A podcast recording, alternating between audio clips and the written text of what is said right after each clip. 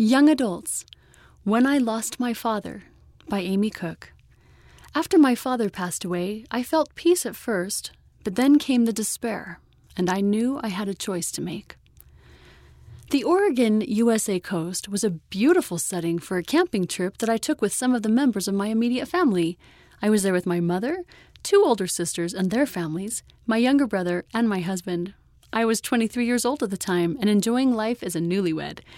We were taking this camping trip as a precursor to a family reunion that was going to take place in Oregon with my mother's family in a couple of days.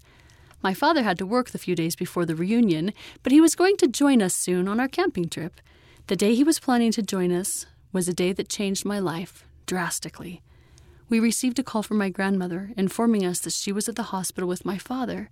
He had suffered a heart attack.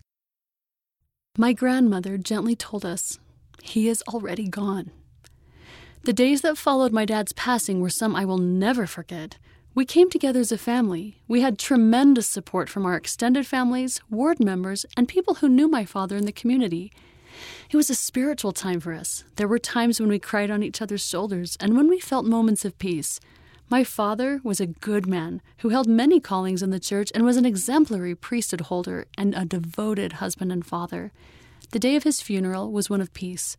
We celebrated his life and were reminded once again of our Savior's love and of the wonderful plan of salvation that Heavenly Father has prepared for us. We went away from the funeral missing our Father, but with hope in our hearts that we would be reunited with him. It was a couple of weeks after the funeral when my suffering began. I had returned home to Utah, USA, away from my mother and other family members, and unfortunately, I started to forget the peaceful feelings I had at the funeral. I felt alone, and my heart ached for my father. We had been very close and had spoken together often. I also worried about being so far from my mother because it was not an easy time for her either. I became despondent, angry about losing my father so suddenly, and I began asking, why? On one particularly bad night, when I was home alone and sobbing, I felt I was slipping further and further into despair. I was prompted to pray and pour my heart out to my Heavenly Father.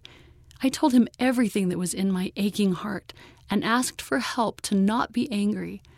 As I finished my prayer, a realization came to me that I had to make a choice either let myself fall deeper into despair and be angry, or allow my Savior to encircle His arms of love around me and carry my burdens. See Doctrine and Covenants, section 6, verse 20. I looked up and glanced at a painting of the Savior I had hung up on the wall two years earlier. It depicts the Savior reaching his hand down and helping a little girl climb up onto some rocks to where he is standing. I knew that I needed the Savior, and because of those moments in Gethsemane, he was the only person who knew exactly what I was going through. See Matthew chapter 26, verses 36 to 39, Luke chapter 22, verses 39 to 44, and Alma, chapter 7, verses 11 to 13. He was reaching out for me. I took that as an answer to my prayer and began studying the gospel more devotedly so I could feel peace again. My testimony of the Savior was strengthened because of this experience. I have become forever grateful for the Savior's atonement and resurrection and for the gift of eternal life available to us through Him. I thank Heavenly Father in my prayers daily for sending His only begotten Son to earth for us. I think of my own Father every day and miss Him, but I always have hope in my heart that we will be reunited in the next life because of the Savior's love and ultimate sacrifice. I am in awe of Jesus Christ, and I strive every day to follow His example so that when my judgment day comes, I will be deemed worthy to live with Him and with my family forever. The author lives in Utah, USA. End of the story When I Lost My Father, read by Natalie Moore.